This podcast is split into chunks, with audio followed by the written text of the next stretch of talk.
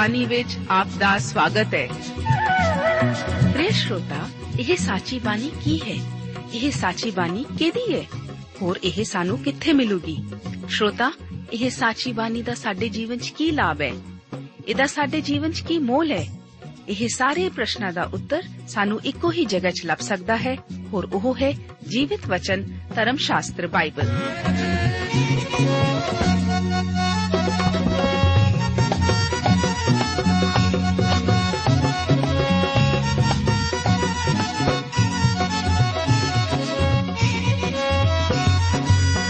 ਧਰਮ ਸ਼ਾਸਤਰ ਬਾਈਬਲ।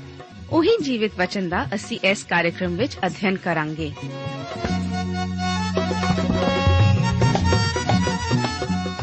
ਤੇ ਹੁਣ ਪਵਿੱਤਰ ਸ਼ਾਸਤਰ ਬਾਈਬਲ ਦਾ ਅਧਿਐਨ ਸ਼ੁਰੂ ਕਰਨ ਤੋਂ ਪਹਿਲਾਂ, ਆਈਏ ਅਸੀਂ ਆਪਣੇ ਮਨਾਂ ਨੂੰ ਤਿਆਰ ਕਰੀਏ ਇਸ ਭਜਨ ਦੁਆਰਾ।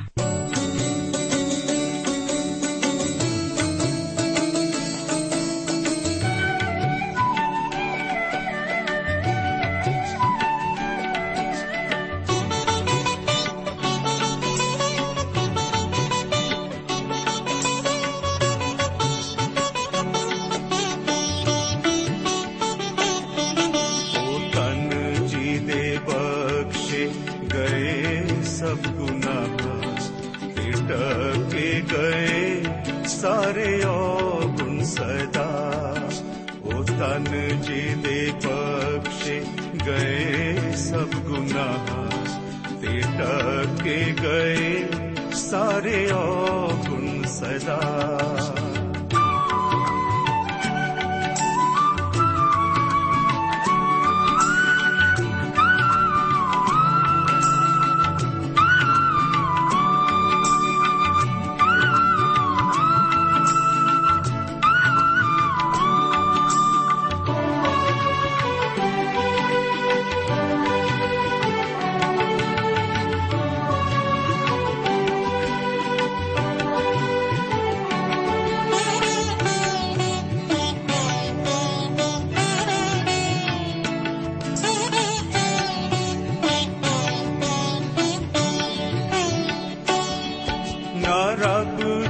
ਜੀ ਦੇ ਪਾਪਾਂ ਦਾ ਕਰਦਾ ਹਿਸਾਬ ਨਾ ਰੱਬ ਜੀ ਦੇ ਪਾਪਾਂ ਦਾ ਕਰਦਾ ਹਿਸਾਬ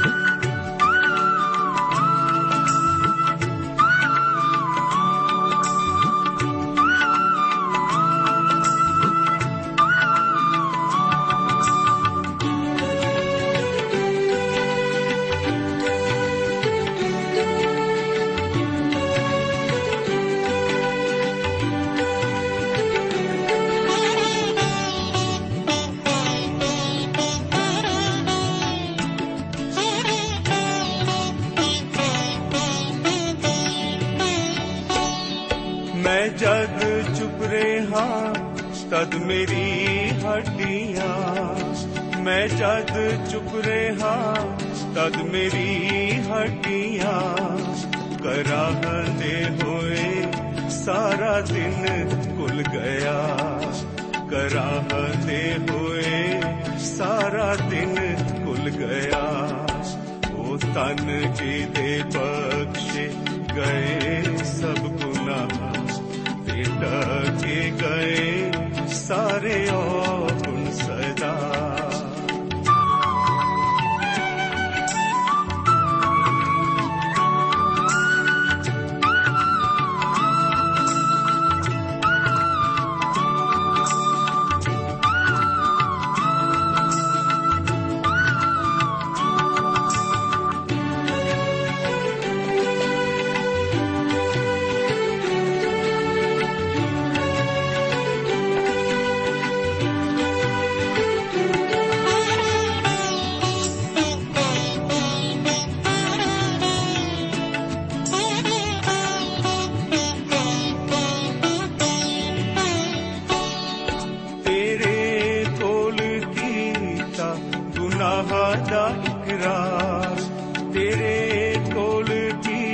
ਬਖਸ਼ਾ ਗੁਨਾਹ ਦਾ ਇਕਰਾਰ। ਇਹ ਮੰਨ ਲਿਆ ਮੈਂ ਤੇਹਾ ਪਿਆਰੇ ਅਜ਼ੀਜ਼ੋ, ਇਸ ਪ੍ਰੋਗਰਾਮ ਵਿੱਚ ਬਾਈਬਲ ਧਰਮ ਸ਼ਾਸਤਰ ਦੇ ਪੁਰਾਣੇ ਨੇਮ ਵਿੱਚੋਂ ਨਿਆਂਇਆਂ ਦੀ ਪੋਥੀ ਦੇ 12 ਅਧਿਆਏ ਦੀ 8 ਆਇਤ ਤੋਂ ਲੈ ਕੇ 14 ਅਧਿਆਏ ਦੀ 20 ਆਇਤ ਤੱਕ ਵਿਚਾਰ ਕਰਨ ਲਈ ਮੈਂ ਆਪ ਦਾ ਸਵਾਗਤ ਕਰਦਾ ਹਾਂ।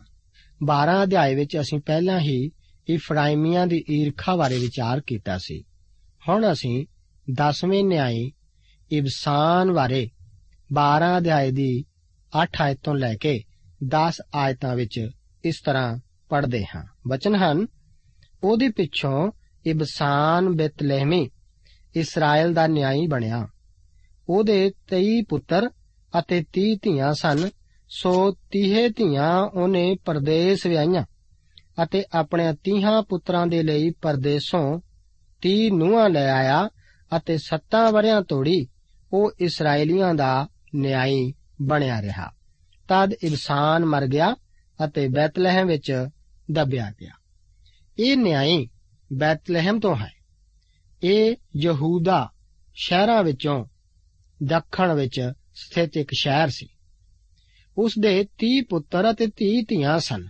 ਮੈਂ ਸੋਚਦਾ ਹਾਂ ਕਿ ਇੰਨੇ ਵੱਡੇ ਪਰਿਵਾਰ ਦੀ ਦੇਖਰੇਖ ਕਰਦੇ ਹੋਏ ਉਸ ਕੋਲ ਇਸرائیਲੀਆਂ ਦਾ ਨਿਆਂ ਕਰਨ ਲਈ ਬਹੁਤ ਜ਼ਿਆਦਾ ਸਮਾਂ ਨਹੀਂ ਹੋਵੇਗਾ। ਉਸ ਨੂੰ ਆਪਣਾ ਸਾਰਾ ਸਮਾਂ ਤਾਂ ਆਪਣੇ ਪਰਿਵਾਰ ਲਈ ਹੀ ਦੇਣਾ ਪੈਂਦਾ ਹੋਵੇਗਾ। ਅਜਿਹਾ ਕਰਨਾ ਕੋਈ ਬੁਰਾ ਤਾਂ ਨਹੀਂ ਹੈ, ਪਰ ਉਹ ਇਸ ਕੰਮ ਵਾਸਤੇ ਨਹੀਂ ਸੀ ਬੁਲਾਇਆ ਗਿਆ। ਅੱਜ ਕੱਲ ਜ਼ਿੰਮੇਵਾਰੀ ਬਾਰੇ ਬਹੁਤ ਬਿਆਨਬਾਜ਼ੀ ਕੀਤੀ ਜਾਂਦੀ ਹੈ। ਕਈ ਵਾਰ ਲੋਕ ਆਪਣੀ ਸੇਵਾ ਦੇ ਕੰਮ ਨੂੰ ਛੱਡ ਕੇ ਆਪਣੇ ਪਰਿਵਾਰ ਅਤੇ ਬੱਚਿਆਂ ਨੂੰ ਹੀ ਜ਼ਿਆਦਾ ਸਮਾਂ ਦਿੰਦੇ ਹਨ। ਜੇਕਰ ਅਸੀਂ ਕਿਸੇ ਪਰਿਵਾਰ ਦੇ ਵਿੱਚ ਰਹਿੰਦੇ ਹੋਏ ਪ੍ਰਚਾਰ ਦੀ ਸੇਵਾ ਲਈ ਪਹਿਲਾਂ ਹੀ ਨਿਯੁਕਤ ਕੀਤੇ ਸਮੇਂ ਨੂੰ ਕਿਸੇ ਬੱਚੇ ਦੀ ਜਿੱਦ ਦੇ ਕਾਰਨ ਉਸ ਨੂੰ ਹੀ ਕੋਈ ਕਹਾਣੀ ਸੁਣਾਉਣ ਵਿੱਚ ਜਾਂ ਉਸ ਦੀ ਕਿਸੇ ਗੱਲ ਨੂੰ ਸੁਣਨ ਲਈ ਹੀ ਟਾਲ ਦਿੰਦੇ ਹਾਂ, ਤਾਂ ਇਹ ਠੀਕ ਨਹੀਂ। ਅਜਿਹੀ ਹਾਲਤ ਵਿੱਚ ਸਾਨੂੰ ਦੱਸਣਾ ਚਾਹੀਦਾ ਹੈ ਕਿ ਬੇਟੇ, ਡੈਡੀ ਇੱਕ ਪਹਿਲਾਂ ਹੀ ਨਿਯੁਕਤ ਪ੍ਰਚਾਰ ਸੇਵਾ ਲਈ ਜਾ ਰਿਹਾ ਹੈ। ਕੀ ਮੈਨੂੰ ਨਹੀਂ ਜਾਣਾ ਚਾਹੀਦਾ? ਜਦੋਂ ਮੈਂ ਵਾਪਸ ਆਵਾਂਗਾ, ਤਦ ਅਸੀਂ ਢੇਰ ਸਾਰੀਆਂ ਗੱਲਾਂ ਕਰਾਂਗੇ। ਇਸ ਤਰ੍ਹਾਂ ਅਸੀਂ ਉਸ ਬੱਚੇ ਨੂੰ ਵਿਗਾੜਨ ਤੋਂ ਬਚਾ ਸਕਦੇ ਹਾਂ ਅਤੇ ਉਸ ਨੂੰ ਆਪਣੇ ਵਿੱਚ ਵਿਸ਼ਵਾਸ ਵਿੱਚ ਵੀ ਕਾਇਮ ਰੱਖ ਸਕਦੇ ਹਾਂ। ਪਰ ਇਸ ਇਬਸਾਨ ਨਿਆਈ ਨੇ ਕੁਝ ਵੀ ਨਹੀਂ ਸੀ ਕੀਤਾ ਜੋ ਉਸ ਵਾਸਤੇ ਠਹਿਰਾਇਆ ਹੋਇਆ ਸੀ। 12 ਅਧਿਆਏ, ਉਸ ਦੀ 11 ਅਤੇ 12 ਆਇਤਾਂ ਦੇ ਵਚਨ ਇਸ ਪ੍ਰਕਾਰ ਹਨ। ਲਿਖਿਆ ਹੈ, ਉਹਦੇ ਪਿੱਛੋਂ ਜਬੂਲੂਨੀ ਇਲੋਨ ਇਸਰਾਏਲੀਆਂ ਦਾ ਨਿਆਂ ਹੋਇਆ ਅਤੇ ਉਹ ਦਸਾਂ ਵਰਿਆਂ ਤੋੜੀ ਇਸਰਾਏਲੀਆਂ ਦਾ ਨਿਆਂ ਬਣਿਆ ਰਿਹਾ। ਅਤੇ ਜ਼ਬੂਲੂਨੀ ਇਲੋਨ ਮਰ ਗਿਆ ਅਤੇ ਜ਼ਬੂਲੂਨ ਦੇ ਦੇਸ਼ ਵਿੱਚ ਆਇਆ ਲੋਨ ਵਿੱਚ ਦਬਿਆ ਗਿਆ। ਇਲੋਨ ਨਿਆਂ ਦਾ ਜ਼ਿਕਰ ਅਸੀਂ ਇੱਥੇ ਪੜਿਆ ਹੈ। ਇਹ ਦੋ ਆਇਤਾਂ ਹੀ ਇਸ ਨਿਆਂ ਇਲੋਨ ਬਾਰੇ ਸਭ ਕੁਝ ਦੱਸਦੀਆਂ ਹਨ। ਉਸਨੇ ਕੁਝ ਵੀ ਨਹੀਂ ਕੀਤਾ। ਇਸ ਕੋਲ ਤਾਂ ਕੋਈ ਬਹੁਤ ਵੱਡਾ ਪਰਿਵਾਰ ਵੀ ਨਹੀਂ ਸੀ। ਇਸ ਤਰ੍ਹਾਂ ਜਾਪਦਾ ਹੈ, ਜਿਵੇਂ ਕਿ ਇਹ ਤਾਂ ਬੈਠਾ ਉਂਗਲਾਂ ਹੀ ਮਰੋੜਦਾ ਰਿਹਾ ਹੋਵੇ। 12 ਅਧਿਆਏ, ਉਸ ਦੀਆਂ 13 ਅਤੇ 15 ਆਇਤਾਂ ਵਿੱਚ 12ਵੇਂ ਨਿਆਈ ਅਬਦੋਨ ਦਾ ਜ਼ਿਕਰ ਇਸ ਤਰ੍ਹਾਂ ਹੈ। ਉਹਦੇ ਪਿੱਛੋਂ ਹਿਲੇਉਲ ਫਿਰਾਤੋਨੀ ਦਾ ਪੁੱਤਰ ਅਬਦੋਨ ਇਸਰਾਇਲ ਦਾ ਨਿਆਈ ਬਣਿਆ। ਉਹਦੇ 40 ਪੁੱਤਰ ਅਤੇ 30 ਪੋਤਰੇ ਸਨ, ਜਿਹੜੇ 17 ਖੋਤੀਆਂ ਦੇ ਬੱਚਿਆਂ ਉੱਤੇ ਚੜ੍ਹਦੇ ਸਨ। ਉਹਨੇ 8 ਵਰੇ ਇਸرائیਲੀਆਂ ਉੱਤੇ ਨਿਆਂ ਕੀਤਾ। ਤਾਂ ਹਿਲੇਲ ਫਿਰਾਤੋਨੀ ਦਾ ਪੁੱਤਰ ਅਬਦੋਨ ਮਰ ਗਿਆ ਅਤੇ ਅਮਾਲੇਕ ਦੇ ਪਹਾੜ ਵਿੱਚ ਇਫਰਾਇਮ ਦੇ ਦੇਸ਼ ਵਿੱਚ, ਫਿਰਾਤੋਨ ਦੇ ਵਿੱਚ ਦਬਿਆ ਗਿਆ। ਅਬਦੋਨ ਨੇ ਵੀ ਯਾਇਰ ਤੋਂ ਵੱਧ ਕੁਝ ਹੋਰ ਨਹੀਂ ਕੀਤਾ ਸੀ। ਜਿਵੇਂ ਕਿ ਅਸੀਂ 10 ਅਧਿਆਏ ਵਿੱਚ ਦੇਖਿਆ ਕਿ ਯਾਇਰ ਦੇ 30 ਪੁੱਤਰ ਸਨ, ਪਰ ਅਬਦੋਨ ਦੇ 40 ਪੁੱਤਰ ਅਤੇ ਇਸ ਦੇ ਨਾਲ-ਨਾਲ ਉਸ ਦੇ 30 ਪੋਤਰੇ ਵੀ ਸਨ। ਜਦੋਂ ਇਹ ਮਨੁੱਖ ਆਪਣੇ ਪੁੱਤਰਾਂ ਅਤੇ ਪੋਤਰਿਆਂ ਸਮੇਤ ਸਵਾਰ ਹੋ ਕੇ ਸ਼ਹਿਰ ਵਿੱਚੋਂ ਗੁਜ਼ਰਦਾ ਹੋਵੇਗਾ, ਤਾਂ ਇਹ ਸੱਚਮੁੱਚ ਇੱਕ ਦੇਖਣ ਵਾਲਾ ਦ੍ਰਿਸ਼ ਹੀ ਹੁੰਦਾ ਹੋਵੇਗਾ। ਜਰਾ ਉਹਨਾਂ ਸਾਰੇ ਗਧਿਆਂ ਦੇ ਹਿਣਕਣ ਵੱਲ ਵਿਚਾਰ ਕਰੋ। ਸਿਰਫ ਇਹੀ ਸੀ ਜੋ ਅਬਦੋਨ ਨੇ ਕੀਤਾ ਸੀ। ਦੋਸਤ, ਇਹ ਤਾਂ ਬਹੁਤ ਨਹੀਂ ਹੈ। ਆਪ ਦੇਖ ਸਕਦੇ ਹੋ ਕਿ ਅਸੀਂ ਇਹਨਾਂ ਤਿੰਨਾਂ ਨਿਆਂਇਆਂ ਬਾਰੇ ਆਪਣਾ ਅਧਿਐਨ ਕਿੰਨੀ ਜਲਦੀ ਸਮਾਪਤ ਕਰ ਚੁੱਕੇ ਹਾਂ। ਇਹ ਇਸੇ ਕਰਕੇ ਹੈ ਕਿਉਂਕਿ ਉਹਨਾਂ ਨੇ ਕੁਝ ਵੀ ਇਹੋ ਜਿਹਾ ਨਹੀਂ ਸੀ ਕੀਤਾ ਜੋ ਕਿ ਉਹਨਾਂ ਦੇ ਨਿਆਂਈ ਹੋਣ ਵੱਲੋਂ ਉਸਾਰੀ ਨਾਲ ਸੰਬੰਧਿਤ ਹੋਵੇ। ਇਸ ਤੋਂ ਬਾਅਦ ਅਸੀਂ ਹੁਣ ਇਸਰਾਇਲ ਦੇ ਸੱਤਵੀਂ ਵਾਰ ਵਿਸ਼ਵਾਸ ਤੋਂ ਫਿਰਨ ਬਾਰੇ ਪੜ੍ਹਦੇ ਹਾਂ। ਇਸ ਸਮੇਂ ਇਸਰਾਇਲ ਅੰਸ਼ਿਕ ਤੌਰ ਤੇ ਸਮਸੂਨ ਦੁਆਰਾ ਛੁਡਾਇਆ ਗਿਆ ਸੀ। 13 ਅਧਿਆਏ ਉਸ ਦੀ ਇੱਕ ਆਇਤ ਵਿੱਚ ਫਿਲਿਸਤੀਨੀਆਂ ਦੇ ਅਧੀਨ 40 ਸਾਲਾਂ ਦੀ ਗੁਲਾਮੀ ਦਾ ਜ਼ਿਕਰ ਇਸ ਤਰ੍ਹਾਂ ਹੈ।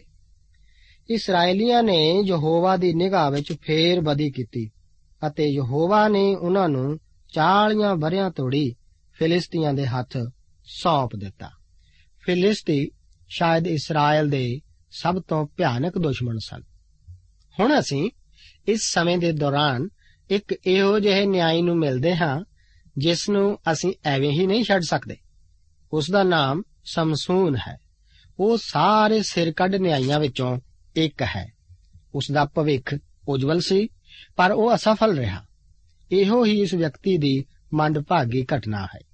ਉਹ ਇਸਰਾਇਲ ਦੇ 7ਵੀਂ ਵਾਰ ਵਿਸ਼ਵਾਸ ਤੋਂ ਫਿਰਨ ਦੇ ਦੌਰਾਨ ਨਿਆਂਈ ਬਣਿਆ ਅਤੇ ਇੱਕ ਲਿਹਾਜ਼ ਨਾਲ ਆਖਰੀ ਨਿਆਂਈ ਹੈ। ਇਸਰਾਇਲ ਸਮਸੂਨ ਦੁਆਰਾ ਅੰਸ਼ਕ ਤੌਰ ਤੇ ਛੁਡਾਇਆ ਗਿਆ ਸੀ। ਸਮਸੂਨ ਦੀ ਅਗਵਾਈ ਦੇ ਦੌਰਾਨ ਸਾਨੂੰ ਉਸ ਦੀ ਸਫਲਤਾ, ਸ਼ਕਤੀ ਅਤੇ ਅਸਫਲਤਾ ਦੇ ਰਹੱਸ ਬਾਰੇ ਦੱਸਿਆ ਗਿਆ ਹੈ। ਮੈਂ ਇੱਕ ਵਾਰ ਫਿਰ ਆਪ ਨੂੰ ਦੱਸ ਦੇਵਾਂ ਕਿ ਜਿਸ ਸੁਨਹਿਰੀ ਮੌਕੇ ਦੇ ਸਮੇਤ ਇਸ ਦਾ ਜਨਮ ਹੋਇਆ ਸੀ, ਇਸ ਤਰ੍ਹਾਂ ਦਾ ਸੁਭਾਗ ਹੋਰ ਕਿਸੇ ਵਿਅਕਤੀ ਨੂੰ ਨਹੀਂ ਸੀ ਹਾਸਲ ਹੋਇਆ। ਸਮਸੂਨ ਦੇ ਜਨਮ ਬਾਰੇ 13 ਅਧਿਆਏ ਦੀਆਂ 2 ਤੋਂ ਲੈ ਕੇ 5 ਆਇਤਾਂ ਵਿੱਚ ਇਸ ਤਰ੍ਹਾਂ ਵਚਨ ਹਨ। ਦਾਨ ਦੇ ਟੱਬਰ ਵਿੱਚੋਂ ਇੱਕ ਜਣਾ ਮਨੋਆ ਨਾਮੇ ਸਾਰਾ ਦਾ ਸੀ। ਉਹਦੀ ਪਤਨੀ ਬਾਂਝ ਸੀ ਅਤੇ ਉਹ ਕੋਈ ਬਾਲ ਨਾ ਜਣੀ। ਯਹੋਵਾ ਦੇ ਦੂਤ ਨੇ ਉਸ ਤੀਵੀ ਨੂੰ ਦਰਸ਼ਨ ਦੇ ਕੇ ਆਖਿਆ, ਵੇਖ, ਤੂੰ ਬਾਂਝ ਹੈ ਅਤੇ ਜਣਦੀ ਨਹੀਂ, ਪਰ ਤੂੰ ਗਰਭਣੀ ਹੋਏਂਗੀ ਅਤੇ ਪੁੱਤਰ ਜਣੇਗੀ। ਸੋ ਹੁਣ ਧਿਆਨ ਰੱਖੀ ਅਤੇ ਦਾਖ ਰਸ ਜਾਂ ਕੋਈ ਅਮਲ ਵਾਲੀ ਚੀਜ਼ ਨਾ ਪੀਵੀਂ ਅਤੇ ਅਸ਼ੁੱਧ ਵਸਤਾਂ ਨਾ ਖਾਵੀਂ। ਕਿਉਂ ਜੋ ਵੇਖ, ਤੂੰ ਗਰਭਣੀ ਹੋਏਂਗੀ ਅਤੇ ਪੁੱਤਰ ਜਣੇਗੀ।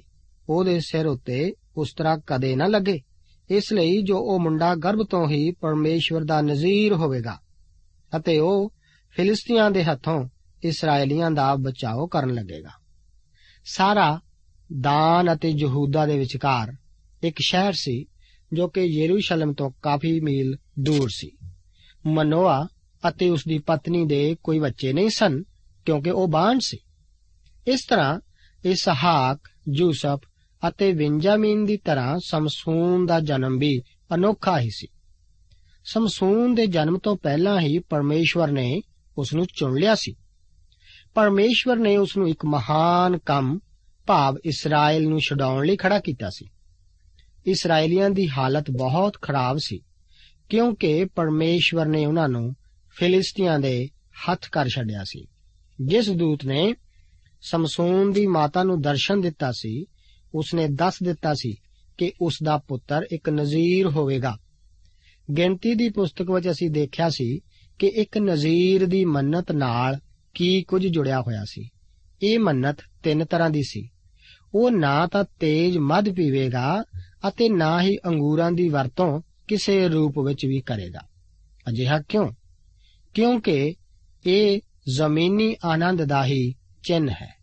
ਪਰ ਨਜ਼ੀਰ ਦੀ ਖੁਸ਼ੀ ਤਾਂ ਪ੍ਰਭੂ ਵਿੱਚ ਹੀ ਹੋਵੇਗੀ। ਆਪਸੀਆਂ ਦੀ ਪਤਰੀ ਉਸ ਦਾ 5 ਅਧਿਆਏ, ਉਸ ਦੀ 18 ਆਇਤ ਦੇ ਵਚਨ ਹਨ ਕਿ ਮੈਂ ਨਾਲ ਮਸਤ ਨਾ ਹੋਵੋ, ਜਿਹਦੇ ਵਿੱਚ ਲੁੱਚਪੁਣਾ ਹੁੰਦਾ ਹੈ। ਸਗੋਂ ਆਤਮਾ ਨਾਲ ਭਰਪੂਰ ਹੁੰਦੇ ਜਾਓ।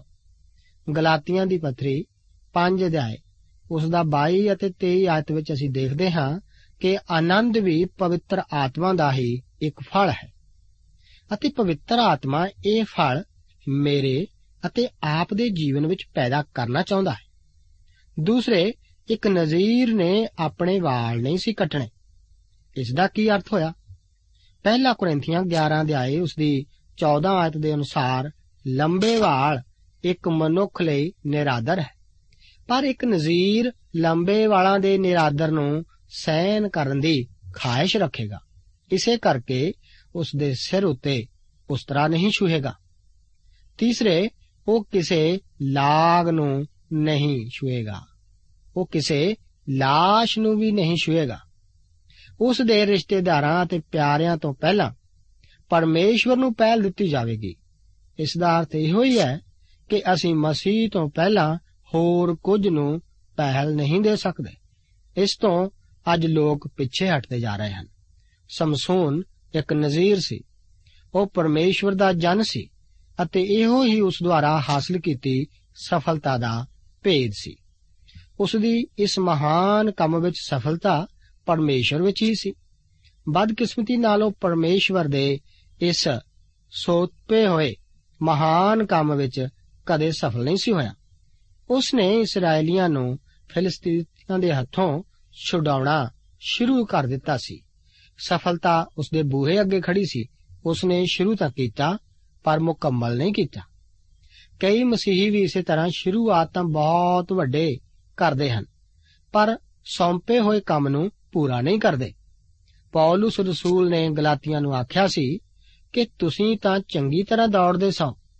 ਕਿਨੇ ਤੁਹਾਨੂੰ ਡੱਕ ਦਿੱਤਾ ਕਿ ਤੁਸੀਂ ਸਚਾਈ ਨੂੰ ਨਾ ਮੰਨੋ? ਕਈ ਲੋਕ ਬਾਈਬਲ ਧਰਮ ਸ਼ਾਸਤਰ ਨੂੰ ਪੜ੍ਹਨਾ ਸ਼ੁਰੂ ਕਰਦੇ ਹਨ। ਪਰ ਇਸ ਦੇ ਨਾਲ ਜੁੜੇ ਨਹੀਂ ਰਹਿੰਦੇ। ਜੋ ਵੀ ਕਰਨ ਲਈ ਉਹ ਬੁਲਾਏ ਜਾਂਦੇ ਹਨ, ਉਸ ਨੂੰ ਕਦੇ ਵੀ ਪੂਰਾ ਨਹੀਂ ਕਰਦੇ। ਇਸ ਤੋਂ ਬਾਅਦ 13 ਅਧਿਆਏ ਉਸ ਦੀਆਂ 24 ਅਤੇ 25 ਆਇਤਾਂ ਦੇ ਵਚਨ ਇਸ ਪ੍ਰਕਾਰ ਹਨ। ਉਹ ਤੀਵੀਂ ਪੁੱਤਰ ਜਣੀ ਅਤੇ ਉਹਦਾ ਨਾਮ ਸਮਸੂਨ ਰੱਖਿਆ ਔਰ ਉਹ ਮੁੰਡਾ ਵਧਿਆ ਅਤੇ ਯਹੋਵਾ ਨੇ ਉਹਨੂੰ ਅਸੀਸ ਦਿੱਤੀ ਅਤੇ ਯਹੋਵਾ ਦਾ ਆਤਮਾ ਮਹਿਨੇ ਦਾਨ ਵਿੱਚ ਸਾਰਾ ਅਤੇ ਅਸ਼ਤਾਉਲ ਦੇ ਵਿਚਕਾਰ ਉਹਨੂੰ ਉਸ ਕੌਣ ਲਗਾ। ਇੱਥੇ ਹੀ ਸਮਸੂਨ ਦੀ ਸ਼ਕਤੀ ਦਾ ਭੇਦ ਛੁਪਿਆ ਹੋਇਆ ਹੈ। ਉਸ ਦਾ ਬਲ ਨਾ ਉਸ ਦੀਆਂ ਬਾਹਾਂ ਵਿੱਚ, ਨਾ ਉਸ ਦੀ ਪਿੱਠ ਵਿੱਚ ਅਤੇ ਨਾ ਉਸ ਦੇ ਵਾਲਾਂ ਵਿੱਚ ਸੀ। ਪਰ ਸਮਸੂਨ ਤਾਂ ਉਦੋਂ ਹੀ ਬਲਵੰਤ ਹੁੰਦਾ ਸੀ ਜਦੋਂ ਪਰਮੇਸ਼ਵਰ ਦਾ ਆਤਮਾ ਉਸ ਨੂੰ ਚਲਾਉਂਦਾ ਸੀ। ਉਸ ਦੇ ਵਾਲ ਕੱਟਣ ਨਾਲ ਉਹ ਕਮਜ਼ੋਰ ਜ਼ਰੂਰ ਹੋਇਆ ਸੀ ਕਿਉਂਕਿ ਇਹ ਉਸ ਦੀ ਨਜ਼ੀਰ ਦੀ ਸੁਖਣਾ ਦਾ ਤਗਮਾ ਸੀ। ਵਾਲ ਕੱਟੇ ਜਾਣ ਵੇਲੇ ਪਰਮੇਸ਼ਵਰ ਦਾ ਆਤਮਾ ਉਸ ਉੱਤੇ ਨਹੀਂ ਸੀ। ਕਿਉਂ? ਕਿਉਂਕਿ ਉਹ ਆਪਣੀ ਮੰਨਤ ਵਿੱਚ ਅਸਫਲ ਸੀ। ਉਸਨੇ ਚੰਗਾ ਨਹੀਂ ਸੀ ਕੀਤਾ। ਸਮਸੂਨ ਨਾਂ ਦਾ ਅਰਥ ਹੈ ਛੋਟਾ ਸੂਰਜ। ਉਸ ਦੇ ਲੰਬੇ ਵਾਲ ਸਨ। ਉਸ ਨੇ ਔਰਤਾਂ ਨੂੰ ਆਪਣੇ ਆਪ ਨੂੰ ਮੂਰਖ ਬਣਾਉਣ ਦਿੱਤਾ ਸੀ। ਉਹ ਬਾਈਬਲ ਧਰਮ ਸ਼ਾਸਤਰ ਵਿੱਚ ਸਭ ਤੋਂ ਵੱਧ ਬਲਵੰਤ ਮਨੁੱਖ ਸੀ। ਪਰ ਉਹ ਅਜਿਹਾ ਕੁਝ ਆਪਣੇ ਆਪ ਵਿੱਚ ਨਹੀਂ ਸੀ। ਉਹ ਤਾਂ ਸਭ ਤੋਂ ਕਮਜ਼ੋਰ ਮਨੁੱਖ ਸੀ। ਉਸ ਨੂੰ ਪਵਿੱਤਰ ਆਤਮਾ ਦੁਆਰਾ ਹੀ ਬਲਵੰਤ ਕੀਤਾ ਜਾਂਦਾ ਸੀ। ਉਸ ਦੇ ਜ਼ਮਾਨੇ ਦੇ ਲੋਕ ਸਮਸੂਨ ਦੀ ਸ਼ਕਤੀ ਦਾ ਸਰੋਤ ਜਾਣਨਾ ਚਾਹੁੰਦੇ ਸਨ। ਉਹ ਨਹੀਂ ਸੀ ਜਾਣਦੇ ਕਿ ਪਰਮੇਸ਼ਵਰ ਇਸ ਸੰਸਾਰ ਦੀਆਂ ਨਿਰਬਲ ਅਵਸਥਾ ਨੂੰ ਚੁਣ ਕੇ ਆਪਣੇ ਉਦੇਸ਼ਾਂ ਨੂੰ ਪੂਰਾ ਕਰਦਾ ਹੈ। ਇਹ ਸਮਸੂਨ ਵੱਲ ਦੇਖ ਕੇ ਹੈਰਾਨ ਹੁੰਦੇ ਸਨ। ਪਰ ਇਸ ਦੀ ਇੱਕੋ ਹੀ ਵਿਆਖਿਆ ਸੀ ਕਿ ਪਰਮੇਸ਼ਵਰ ਨੇ ਹੀ ਇਹ ਕੀਤਾ ਸੀ। ਹੁਣ ਅਸੀਂ 14 ਅਧਿਆਏ ਵਿੱਚ ਆਉਂਦੇ ਹਾਂ। ਇਹ ਬੜੀ ਅਨੋਖੀ ਗੱਲ ਹੈ ਕਿ ਕਿਸੇ ਮਨੁੱਖ ਉਤੇ ਪਰਮੇਸ਼ਵਰ ਦਾ ਆਤਮਾ ਇਸ ਤਰ੍ਹਾਂ ਆਵੇ। ਪਰ ਇਹ ਸਾਫ਼ ਤੌਰ ਤੇ ਜ਼ਾਹਿਰ ਹੈ ਕਿ ਪਰਮੇਸ਼ਵਰ ਖੁਦ ਹੀ ਇਸ ਸਭ ਲਈ ਕਿਰਿਆਸ਼ੀਲ ਸੀ। ਮੈਂ ਮਹਿਸੂਸ ਕਰਦਾ ਹਾਂ ਕਿ ਉਹ ਆਪਣੇ ਜੀਵਨ ਦੇ ਹਰ ਖੇਤਰ ਵਿੱਚ ਇੱਕ ਜਨਾਰੜਾ ਹੀ ਸੀ। 14 ਅਧਿਆਏ ਵਿੱਚ ਅਸੀਂ ਇਸ ਬਾਰੇ ਜਾਣਨਾ ਸ਼ੁਰੂ ਕਰਦੇ ਹਾਂ। 14 ਅਧਿਆਏ ਉਸ ਦੀਆਂ 1 ਤੋਂ ਲੈ ਕੇ 4 ਆਇਤਾਂ ਦੇ ਵਚਨ ਇਸ ਪ੍ਰਕਾਰ ਹਨ। ਸਮਸੂਨ ਤਿਮਨਾਥ ਵੱਲ ਤੁਰ ਗਿਆ ਅਤੇ ਤਿਮਨਾਥ ਵਿੱਚ ਫਿਲਿਸਤੀਆਂ ਦੀਆਂ ਧੀਆਂ ਵਿੱਚੋਂ ਉਹਨੇ ਇੱਕ ਤੀਵੀਂ ਡਿੱਠੀ ਅਤੇ ਉਹਨੇ ਉਤਾਹਾਂ ਜਾ ਕੇ ਆਪਣੇ ਪਿਤਾ, ਆਪਣੇ ਆਪਣੀ ਮਾਤਾ ਨੂੰ ਦੱਸਿਆ, ਜੋ ਫਿਲਿਸਤੀਆਂ ਦੀਆਂ ਧੀਆਂ ਵਿੱਚੋਂ ਤਿਮਨਾਥ ਵਿੱਚ ਮੈਂ ਇੱਕ ਤੀਵੀਂ ਡਿੱਠੀ ਹੈ, ਸੋ ਉਹਨੂੰ ਲੈ ਆਓ ਜੋ ਮੇਰੀ ਵੋਟੀ ਬਣੇ। ਤਦ ਉਹਦੇ ਪਿਤਾ ਔਰ ਉਹਦੀ ਮਾਤਾ ਨੇ ਆਖਿਆ, ਭਲਾ ਤੇਰੇ ਭਾਈਚਾਰੇ ਦੀਆਂ ਧੀਆਂ ਵਿੱਚ ਅਤੇ ਤੇਰੇ ਸਾਰੇ ਲੋਕਾਂ ਵਿੱਚ ਕੋਈ ਤੀਵੀਂ ਨਹੀਂ, ਜੋ ਅਸੁੰਨਤੀ ਫਿਲਿਸਤੀਆਂ ਵਿੱਚੋਂ ਤੂੰ ਵੋਟੀ ਲੈਣ ਲਈ ਗਿਆ ਹੈ। ਸਮਸੂਨ ਨੇ ਆਪਣੇ ਪਿਤਾ ਨੂੰ ਆਖਿਆ, ਮੈਨੂੰ ਇਹੋ ਲੈ ਦਿਓ ਕਿਉਂ ਜੋ ਮੇਰੀਆਂ ਅੱਖਾਂ ਵਿੱਚ ਉਹ ਜੱਚਦੀ ਹੈ। ਪਰ ਉਹਦੇ ਮਾਪੇ ਨਾ ਸਮਝੇ ਜੋ ਇਹ ਯਹੋਵਾ ਦੀ ਵੱਲੋਂ ਹੈ ਸੀ, ਜੋ ਫਿਲਿਸਤੀਆਂ ਦੇ ਨਾਲ ਲੜਾਈ ਕਰਨ ਦਾ ਇੱਕ ਪੱਜ ਲੱਭਦਾ ਸੀ। ਉਸ ਵੇਲੇ ਫਲਿਸਤੀ ਇਸਰਾਇਲ ਉਤੇ ਰਾਜ ਕਰਦੇ ਸਨ। ਸੱਚਮੁੱਚ ਇੱਕ ਜਨਾਲਾ ਹੀ ਅਜਿਹਾ ਕੰਮ ਕਰੇਗਾ। ਉਹ ਖੁਦ ਕਿਉਂ ਨਹੀਂ ਆਪਣੇ ਪਿਆਰ ਬਾਰੇ ਉਸ ਔਰਤ ਨੂੰ ਜਾ ਕੇ ਦੱਸ ਰਿਹਾ? ਪਰ ਉਹ ਤਾਂ ਇਹ ਆਪਣੇ ਮਾਤਾ-ਪਿਤਾ ਨੂੰ ਹੀ ਦੱਸ ਰਿਹਾ ਹੈ। ਜੀ ਹਾਂ, ਇਹੋ ਹੀ ਸਮਸੂਨ ਹੈ।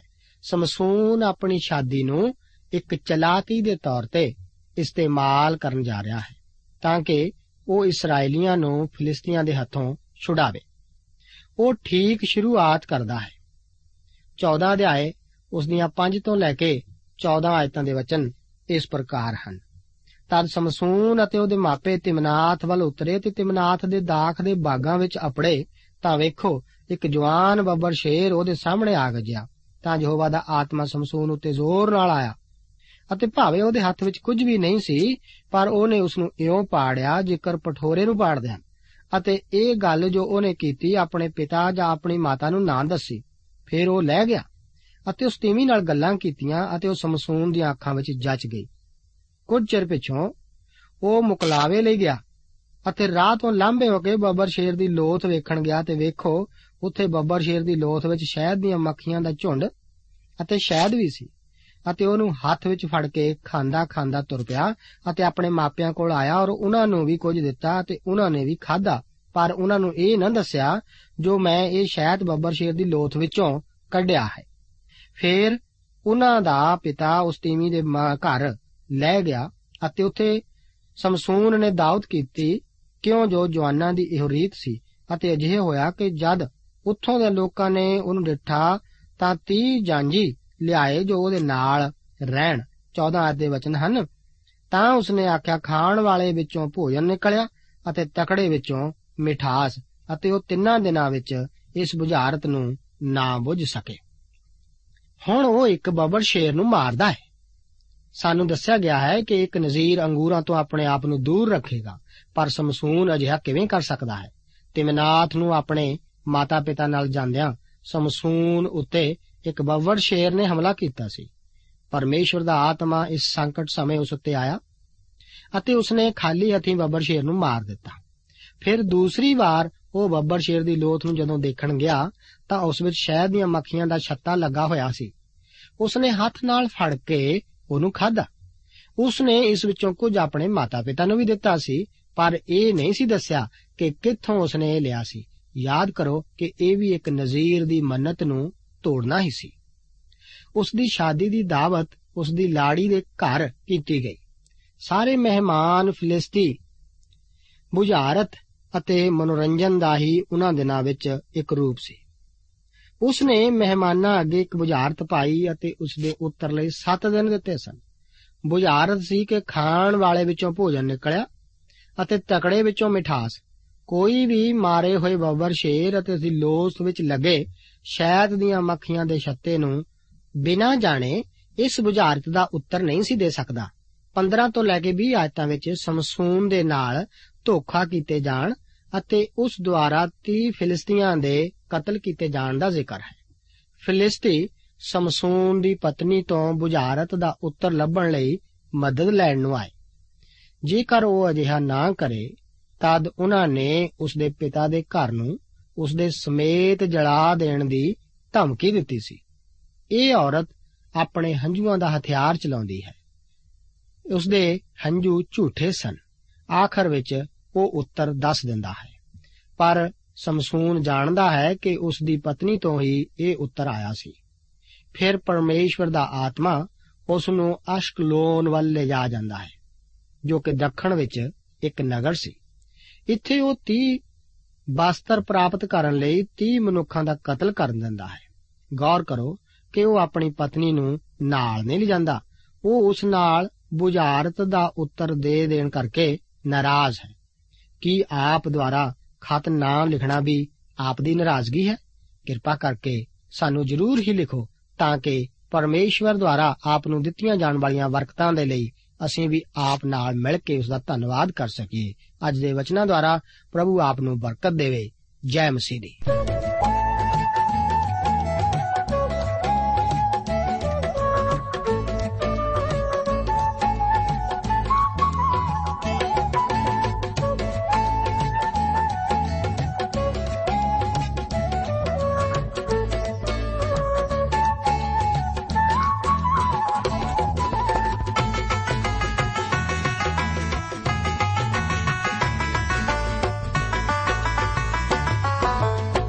ਜ਼ਿੰਦਗੀ ਖੁਦਾ ਨੂੰ ਤੁਝੇ ਦੇ ਬੰਦਿਆ।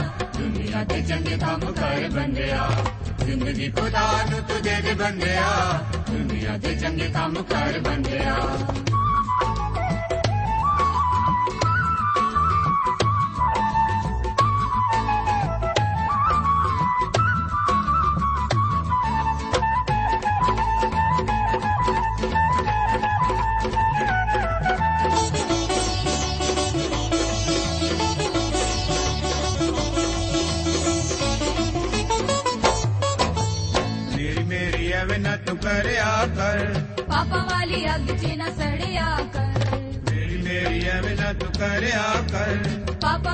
ਅੱਗ 'ਚ ਨਾ ਸੜਿਆ ਕਰ। ਇੱਥੇ ਸਭ ਕੁਝ ਛੱਡ ਜਾਣਾ ਬੰਦਿਆ। ਇੱਥੇ ਸਭ ਕੁਝ ਛੱਡ ਜਾਣਾ ਬੰਦਿਆ। ਛੱਡ ਜਾਣਾ ਬੰਦਿਆ। ਜ਼ਿੰਦਗੀ ਖੁਦਾ ਨੂੰ ਤੂੰ ਦੇ ਦੇ ਬੰਦਿਆ। ਦੁਨੀਆ ਦੇ ਚੰਗੇ ਕੰਮ ਕਰ ਬੰਦਿਆ। ਜ਼ਿੰਦਗੀ ਖੁਦਾ ਨੂੰ ਤੂੰ ਦੇ ਦੇ ਬੰਦਿਆ। ਦੁਨੀਆ ਦੇ ਚੰਗੇ ਕੰਮ ਕਰ ਬੰਦਿਆ।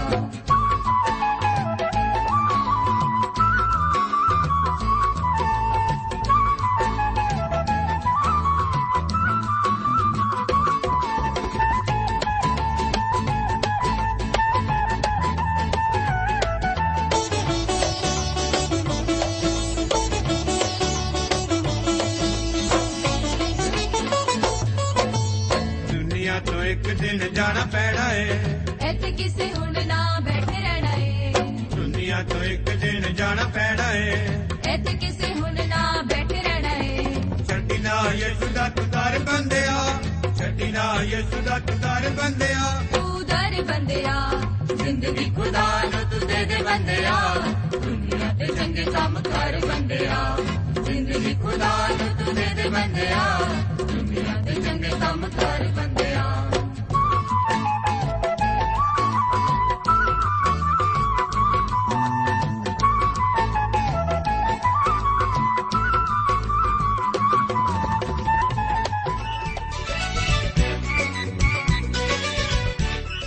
ਦੋਸਤੋ, ਸਾਨੂੰ ਉਮੀਦ ਹੈ ਕਿ ਇਹ ਕਾਰਜਕ੍ਰਮ ਤੁਹਾਨੂੰ ਪਸੰਦ ਆਇਆ ਹੋਵੇਗਾ। ਤੇ ਇਹ ਕਾਰਜਕ੍ਰਮ ਸੁਣ ਕੇ ਤੁਹਾਨੂੰ ਬਰਕਤਾਂ ਮਿਲੀਆਂ ਹੋਣਗੀਆਂ। ਜੇ ਤੁਸੀਂ ਇਹ ਕਾਰਜਕ੍ਰਮ ਦੇ ਬਾਰੇ ਕੁਝ ਪੁੱਛਣਾ ਚਾਹੁੰਦੇ ਹੋ, ਤੇ ਸਾਨੂੰ ਇਸ ਪਤੇ ਤੇ ਲਿਖੋ। Programme Sachi Bani, post box number 1715 sector 36 Chandigarh 160036 ਪਤਾ ਇੱਕ ਵਾਰ ਫੇਰ ਸੁਣ ਲਓ programme Sachi Bani post box number 1715 sector 36 Chandigarh 160036 ਸਾਡਾ ਈਮੇਲ ਪਤਾ ਹੈ punjabi.ttb@twr.in ਪਤਾ ਇੱਕ ਵਾਰ ਫੇਰ ਸੁਣ ਲਓ punjabi.ttb@twr.in ਹੁਣ ਸਾਡੇ ਪ੍ਰੋਗਰਾਮ ਦਾ ਸਮੇਂ ਸਮਾਪਤ ਹੁੰਦਾ ਹੈ। ਉਮੀਦ ਹੈ ਅਗਲੇ ਪ੍ਰੋਗਰਾਮ ਵਿੱਚ ਤੁਹਾਡੇ ਨਾਲ ਫੇਰ ਪੇਂਟ ਹੋਏਗੀ। ਰੱਬ ਤੁਹਾਨੂੰ ਬਰਕਤ ਦੇ।